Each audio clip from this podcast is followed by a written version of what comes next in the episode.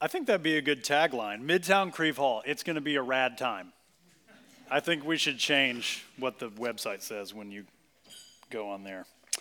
Um, so, hey, if if there are any kids that have not been dismissed yet, that was your cue. So uh, feel free to head on back to the back there.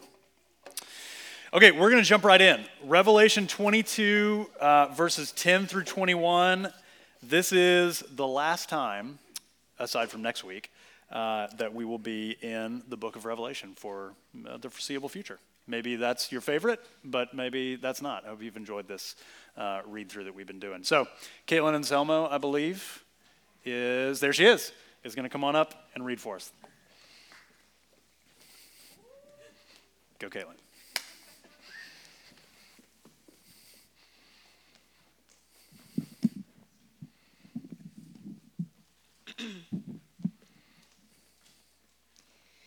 This is Revelation chapter 22, verses 10 through 21. And he said to me, Do not seal up the words of the prophecy of this book, for the time is near. Let the evildoer still do no evil, and the filthy still be filthy, and the righteous still do right, and the holy still be holy. Behold, I am coming soon, bringing my recompense with me, to repay each one for what he has done. I am the Alpha and the Omega, the first and the last, the beginning and the end. Blessed are those who wash their robes, so that they might have the right to the tree of life, and that they may enter the city by the gates. Outside are the dogs and sorcerers, and the sexually immoral, and murderers, and idolaters, and everyone who loves and practices falsehood. I, Jesus, have sent my angel to testify to you about these things for the churches. I am the root and the descendant of David, the bright morning star. The Spirit and the bride say, Come. And let the one who hears say, Come. And let the one who is thirsty come. Let the one who desires to take the water of life without price. I warn everyone who hears the words of the prophecy of this book. If anyone adds to them, God will add to him the plagues described in this book. And if anyone takes away from the words of the, prof- of the book of this prophecy, God will take away his share in the tree of life and in the holy city, which are described in this book. He who testifies to these things says, Surely I am coming soon. Amen. Come, Lord Jesus. The grace of the Lord Jesus be with all. Amen. The word of the Lord. Thanks be to God. Amen. Love it. So, kids, how much do you love waiting on your parents? Uh, or, parents, do you remember when you were kids? Adults, do you remember when you were of the age of anywhere pre driving where you were just stuck wherever your parents were going? Uh, my mom was uh, a teacher, and so I found myself a lot of times waiting on her to finish whatever she was doing at her school. We were at the same middle school, and so I found myself doing a lot of waiting, a lot of playing Oregon Trail and Dino Park Tycoon. Anybody? Dino Park Tycoon. On the iMacs that had the like clear back, they were multicolored and you could see the computer guts inside. So fun. Uh, my mom was also, you know, she'd get her hair done on occasion, and so I have very distinct memories. I can smell. Can anybody, when I say the word like hair salon, can you smell what I'm saying? It's like the, the combination of the smell of a perm and a blow dryer. That combination is very distinct. And so I remember sitting there curled up with like sticky People magazines and uh, my Trapper Keeper or whatever book I happened to be reading at the time, just counting down the minutes, staring at the clock on the wall. Waiting is no fun. Nobody enjoys it. Uh, it's not something that any of us would seek out, except if there's something in the waiting that makes it just even a little more palatable. Like sometimes when we would uh, when my mom would go get a haircut before then we would go to mcdonald's and get those little you know the little caramel sundaes they're in the little plastic cups, those things, I don't know how they make that ice cream taste so good, aside from when it's broken, which is the majority of the time. But when you can get those things, they're glorious. Or Miss Wingfield, who was right across uh, the hall from my mom, she was this, this older teacher, had been there forever, and she always had candy in her desk. Any small taste to satisfy me now while I wait helps the waiting to go just a little bit easier.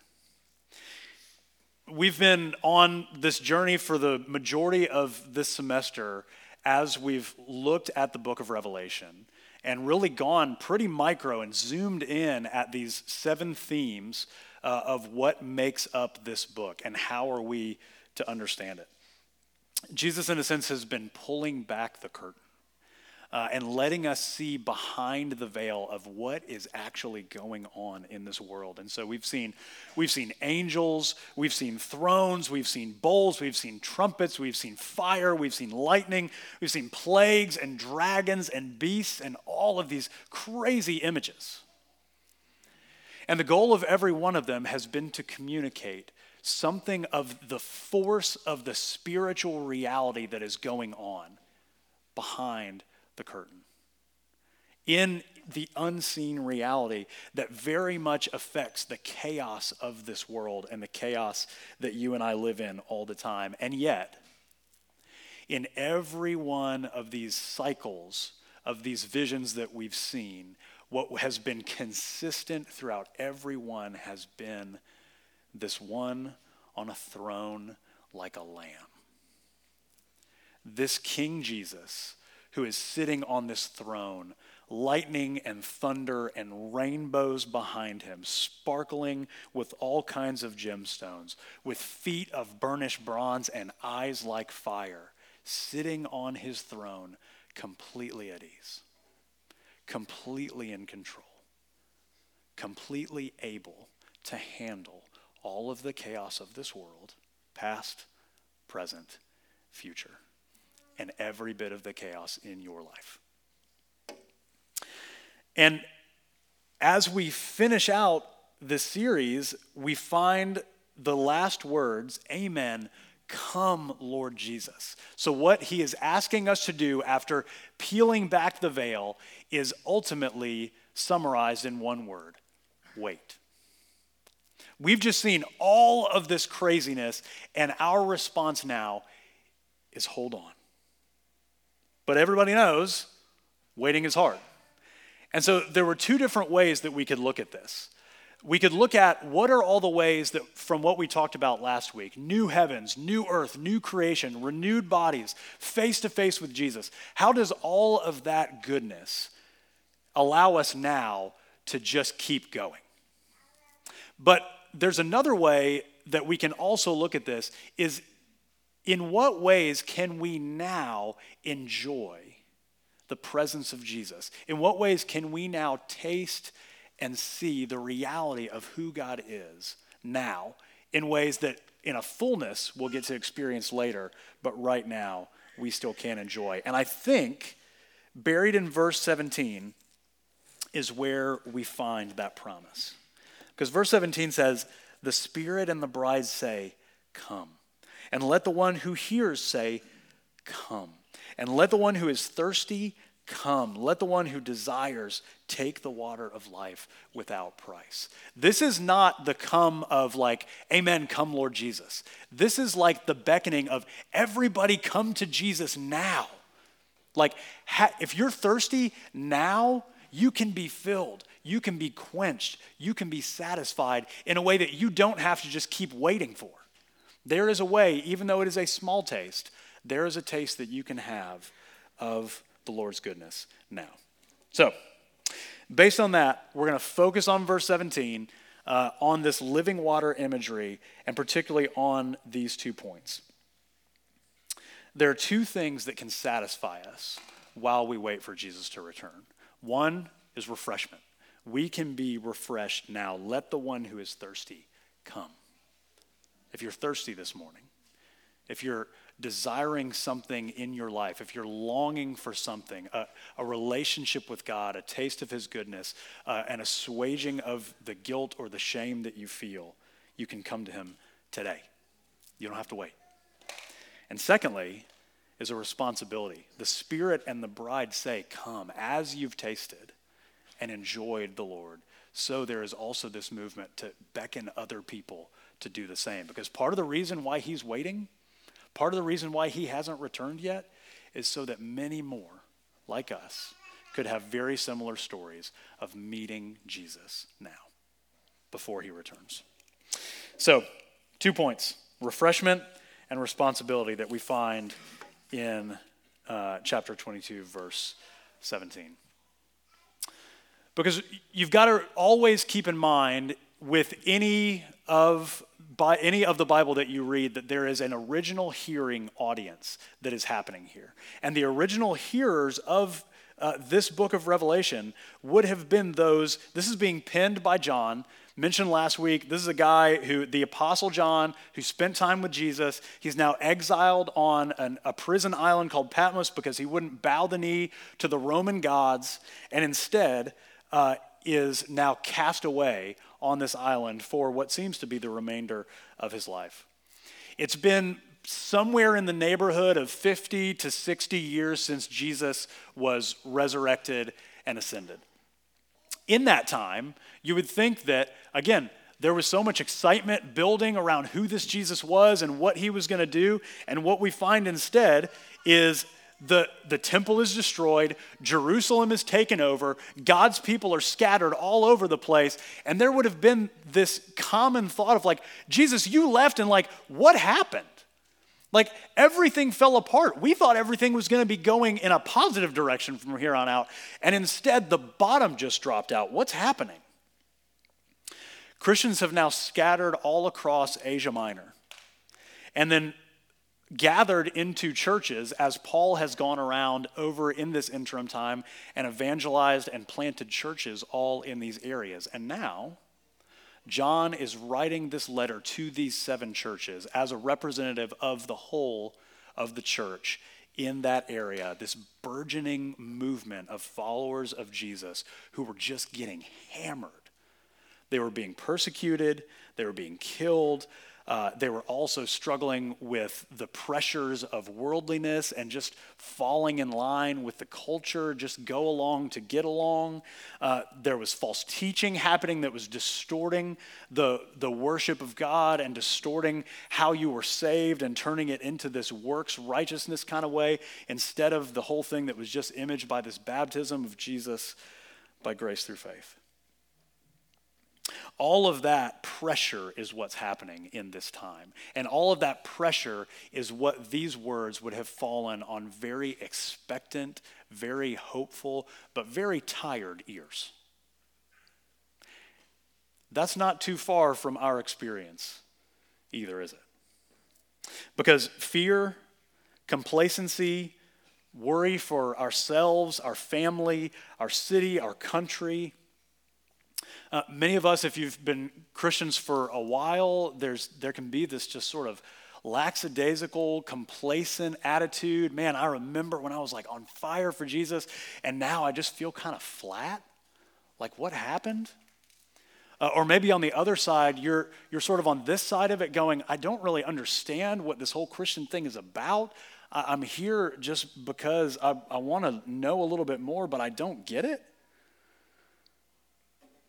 That sounds like my house. That sounds like my heart. That sounds like my world. Of like, Jesus, you left and everything fell apart. And my life, in so many ways, I have all these longings, all these unmet needs, all these things that I wish were true that just aren't. What do I do with that? How do I keep following something that I can't see? That's hard. And again, Jesus speaks directly into that and says, There is a taste of me that you can have. There is a quenching of that thirst that you can have even now. Because by the time I get to the end of my week, and I imagine by the time you get to the end of yours, you're toast. You're exhausted. You've, you've given everything you've got to your profession. You've given everything you've got to your friendships. You've given everything you've got to your family. And you're just like on the mat. I'm done. I've never run a marathon, but I imagine it's probably, you have to ask John Lister or some stud like that to know what that's like.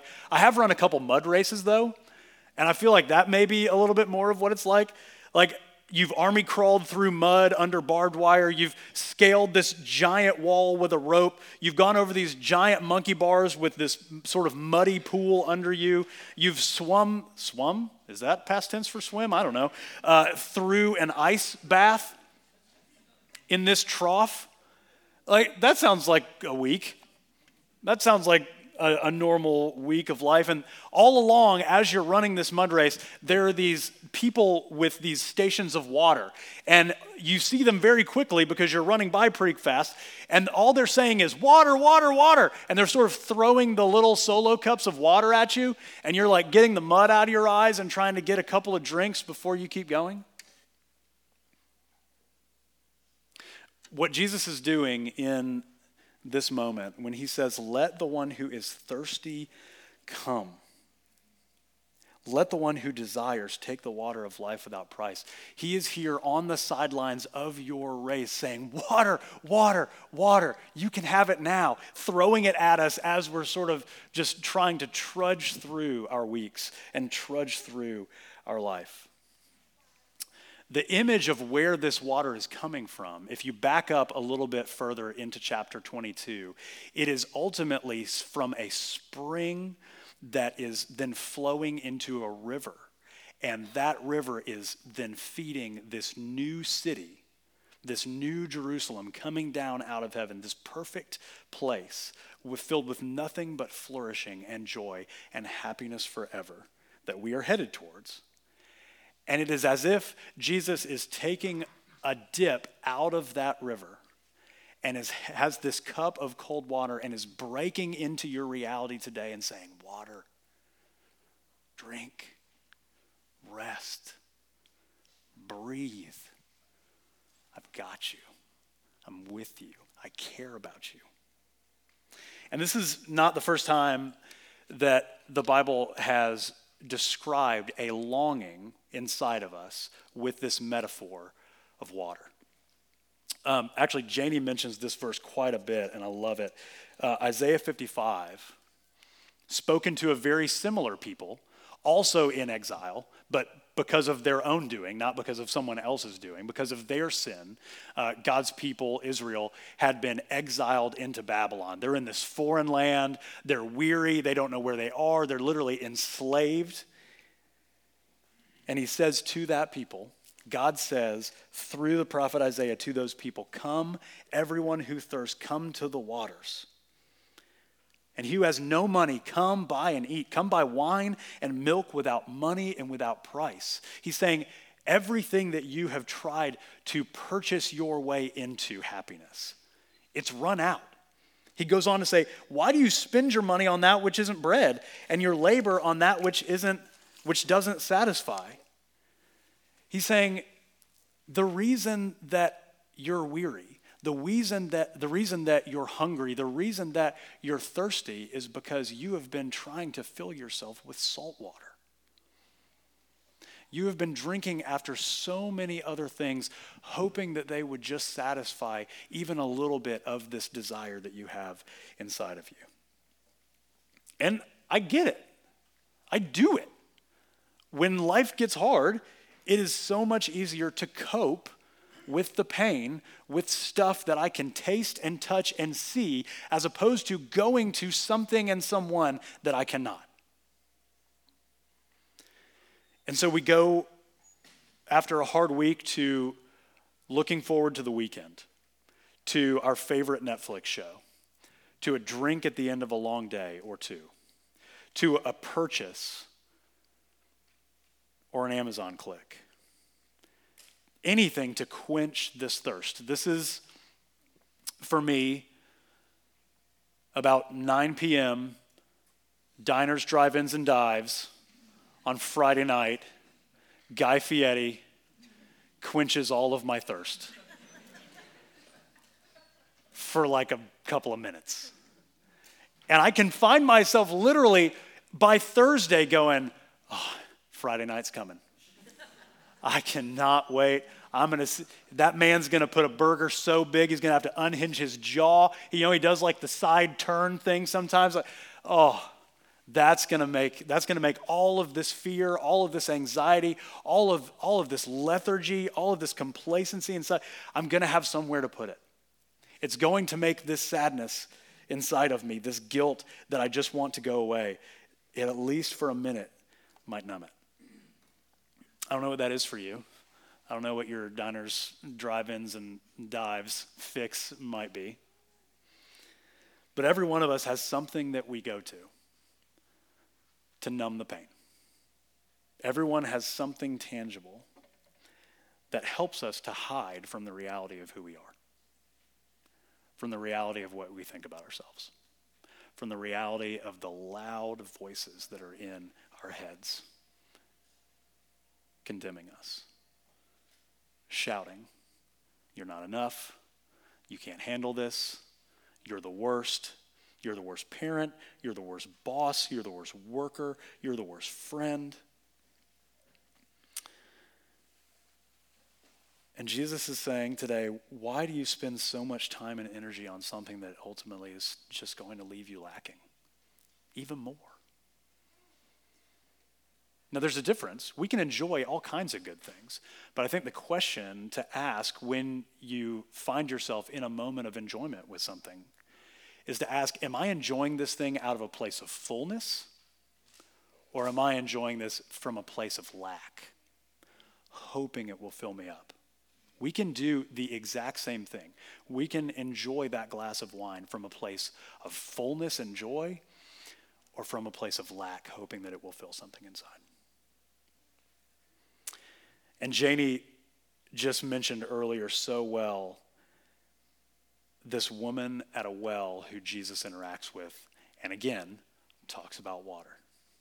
And to fill out the remainder of that story, uh, yes, she is a, a, a woman of an, another social class that is at the bottom of the social ladder, the bottom of the racial ladder, the bottom of the socioeconomic ladder. And then as he approaches her, and she's there in the middle of the day, which is a sign that she doesn't want to be around anybody. She has concluded with the voices in her head yes, it is actually true. Nobody wants to be with me. Nobody wants to be around me. And so I'm going to avoid as much social interaction and as much being known as I can because nobody actually wants to know me, anyways. And Jesus says, I do. And he says, I don't, I don't want to just know the superficial you. He says, I know things about you that you would prefer me not to know. I know the intricacies of how many marriages you've had. I know the grief and the pain that you have gone through. We don't know for what reason she has had these marriages, whether it's by lost by divorce or death, but she has gone through it. She is hurting. She is broken and she believes that nobody cares. And then Jesus enters the picture and says, Everyone who drinks of that water is going to be thirsty again, but whoever drinks of the water that I will give will never be thirsty again.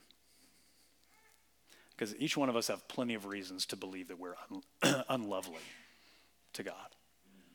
Each one of us has plenty of reasons, valid reasons, why we should say, God should have nothing to do with me especially when Jesus says here that we have a God who sees completely through us.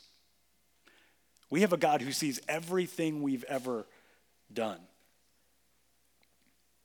But much to this woman's surprise, and much to our surprise, Jesus' our, our brokenness does not drive Jesus away, it drives Jesus towards.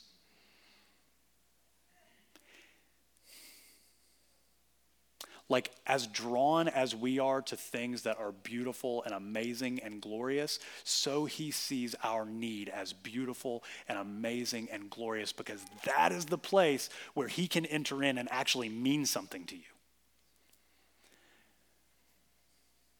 That's the place where the word grace actually can explode in your heart. The place where you failed, the place where you're not enough, the place where you can't get it right, These are the places where Jesus comes in and loves and sees and cares in such a way as to more and more allow you to melt in his arms. Because it drew him in so much that he was willing to pour himself out for you as a drink offering to pour himself out in his life. He literally took on flesh, he took on humanity. God took on humanity and felt all of the longings that you and I feel. Yet he never coped. He only engaged from a place of fullness and never from a place of lack. Why? Because he always had in his mind and in his heart his Father's will. I love doing what my Father says. I love hearing my Father rejoice over me. I love the connection that I have with my Father. And out of that place of fullness, he walked through boredom, anxiety, sadness, discontentment, yet without sin, yet without coping, yet without trying to just make it go away, facing and embracing all of that longing, and yet only using it as another reason to draw near to the heart of God.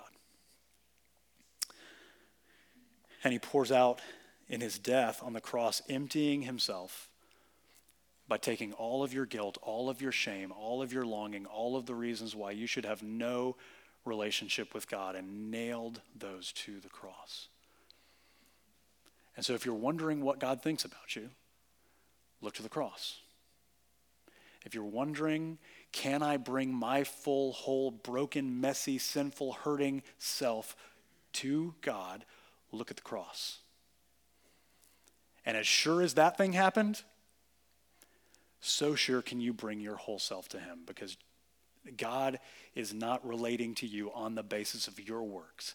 By faith in Jesus, He is relating to you on the basis of Jesus' works for you. So you can run to Him and you can show all of your mess to Him, and He's going to say, Come here, I love you. And in that kind of safe space, you can change and you can grow and you can play. Okay. Uh, there's a lot more, and I don't have time to say it. So here's what we're going to do. Uh, really quick. The best part of the woman at the well story is what happens at the very end. Because at the very end, she, you find this scene of the disciples come back and they're confused at what's happening because they don't really get the grace of Jesus yet either. And, and then they see her sprint away back into town and they're like, You left your water. Oh. And then the scene cuts to her in town, and she's telling everybody who will listen, I need you to see and meet this man. I just sat a man who saw and told me everything about myself. Parentheses, he saw everything about me and still loved me. You got to meet him. Like, have you ever had an out of town friend who knows everything about you. And when they come into town, like that week prior, you're so pumped. You're thinking about what you're going to do for that weekend. You're like, uh, there's all these people that I want them to meet because they're just going to love them. I just know it. As we wait for Jesus to return, there's two things that we do, at least. One, continue to let yourself be loved by him. Place yourself in spaces where you are allowing and opening yourself to be loved by Him. Place yourself in small group. Place yourself here on Sunday morning. Place yourself in quiet places with Him as you pull away from the busyness of your week to bring your full self to Him and allow Him to speak words of kindness and love over you. And as you source that, that is going to be the only thing that will create any kind of lasting. We talk about this word evangelism. And what may come to your mind would be like a street corner preacher or a door to door knocker or an awkward confrontational conversation with something like a napkin in the middle of you that is going to make sense of all of your deepest questions. Again, those things aren't necessarily wrong, but to the degree that they are done from a place of I've met this Jesus, and he has loved me. And he has seen me in my worst, and he has looked me square in the face and said, Come here. I know you need somebody like that too. Will you, will you meet Jesus with me? That's evangelism. Where you're going first and just saying, Come see this guy who knows everything about me and still loves me. And so, the last image that I'll leave you with from verse 16 Jesus calls himself the bright morning star. And this was, again, before the days of watches and digital timepieces, there was stars and sun that you had to keep your time by. And somewhere in the neighborhood of two to three in the morning, which is when, if you've ever been awake at two to three in the morning, it is when the night feels like it is never going to end.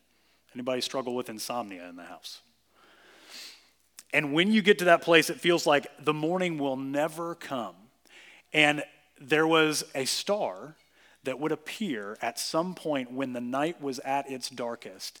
And in that moment, it was known as the bright morning star. And that little bitty light would then usher in the dawn. And he's saying, That's me. My first coming, everything you saw me do, that was, that was just the foretaste. That was the little smidge of light into your world. And what's coming is a giant flood. And I, as true as that was, that I came and lived and died and rose and ascended, that little star is still out there. And we're about to celebrate it in Advent again. And as true as that was, so true is this completely new reality that is about to wash over ours and wash us up in it. Are you thirsty? Are you needy? Do you long? Do you lack? Do you have grief? Do you have guilt? Do you have shame? Do you have fear? Come to Jesus and let him love you. So, Lord Jesus, come. Come to us now. It's dark and it's hard and we're tired.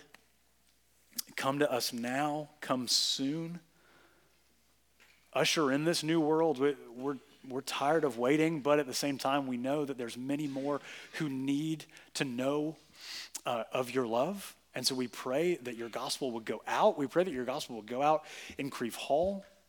We pray that this good news would change people's lives, and it would start with us that you'd raise us from our complacency, uh, from our worldliness, from all the places where we're living in the comfort of the world instead of uh, the scariness of life by faith. And we pray that your kingdom would come and your will will be done on earth as it is in heaven. Until that day, we will pray and encourage one another as the day draws near. Uh, thank you for everyone here and how they're doing that for me and how we do that for each other. We pray in Christ.